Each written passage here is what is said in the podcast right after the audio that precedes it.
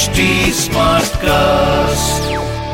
आप सुन रहे हैं एच डी स्मार्ट कास्ट और ये है radio Nasha production welcome to crazy work Kishore season two मैं हूँ आपका होस्ट एंड दोस्त Amit Kumar.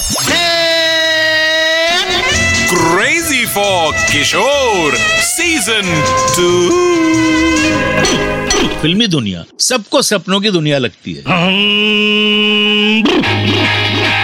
फ़िल्म में सारी चीज़ें परफेक्ट होती है। हीरो को हीरोइन मिल जाती है। गाने होते हैं। अच्छे अच्छे कपड़े महँगे महँगे गाड़ियाँ, एक्शन, ड्रामा, इमोशन, सब कुछ तो होता है फ़िल्म में। फ़िल्म की चमकीली दुनिया तैयार होती है बड़े बड़े सेट में, जो फ़िल्म से बिल्कुल उल्टा होता है। यहाँ कभी हीरो गुस्से में रोमांटिक डायलॉग बोल देता है तो कभी कभी उसकी धोती खुल जाती है। मैं आपको सुनाने वाला हूँ बाबा के कुछ सेट वाले किस्से। सबसे पहले मुझे याद आया बाबा और मधुबाला जी की पहली फ़िल्म ढाके की मलमल का किस्सा।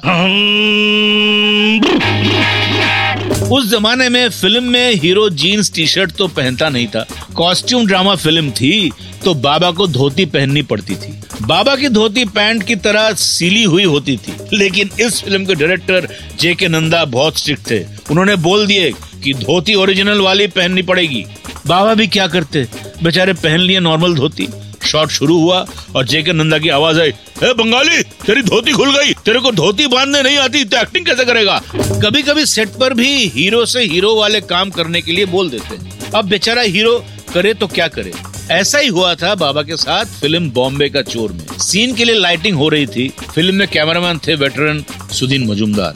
वो बाबा के पास आए और बोले धीरे से, किशोर, तू शॉर्ट में ना सीढ़ी से गिर जा। बाबा बोले, लेकिन मुझे चोट लग जाएगी। और सीन ऐसा है ही नहीं। सुदीन मजुमदार जी बोले सीन में नहीं रे पगले, मेरी लाइटिंग नहीं हो पा रही है। तू समझ जा, तू गिर जाएगा तो तेरे को चोट आ जाएगी शूटिंग कैंसिल हो जाएगी। समझ गया ना? तू आराम से गिरना कम चोट लगेगी।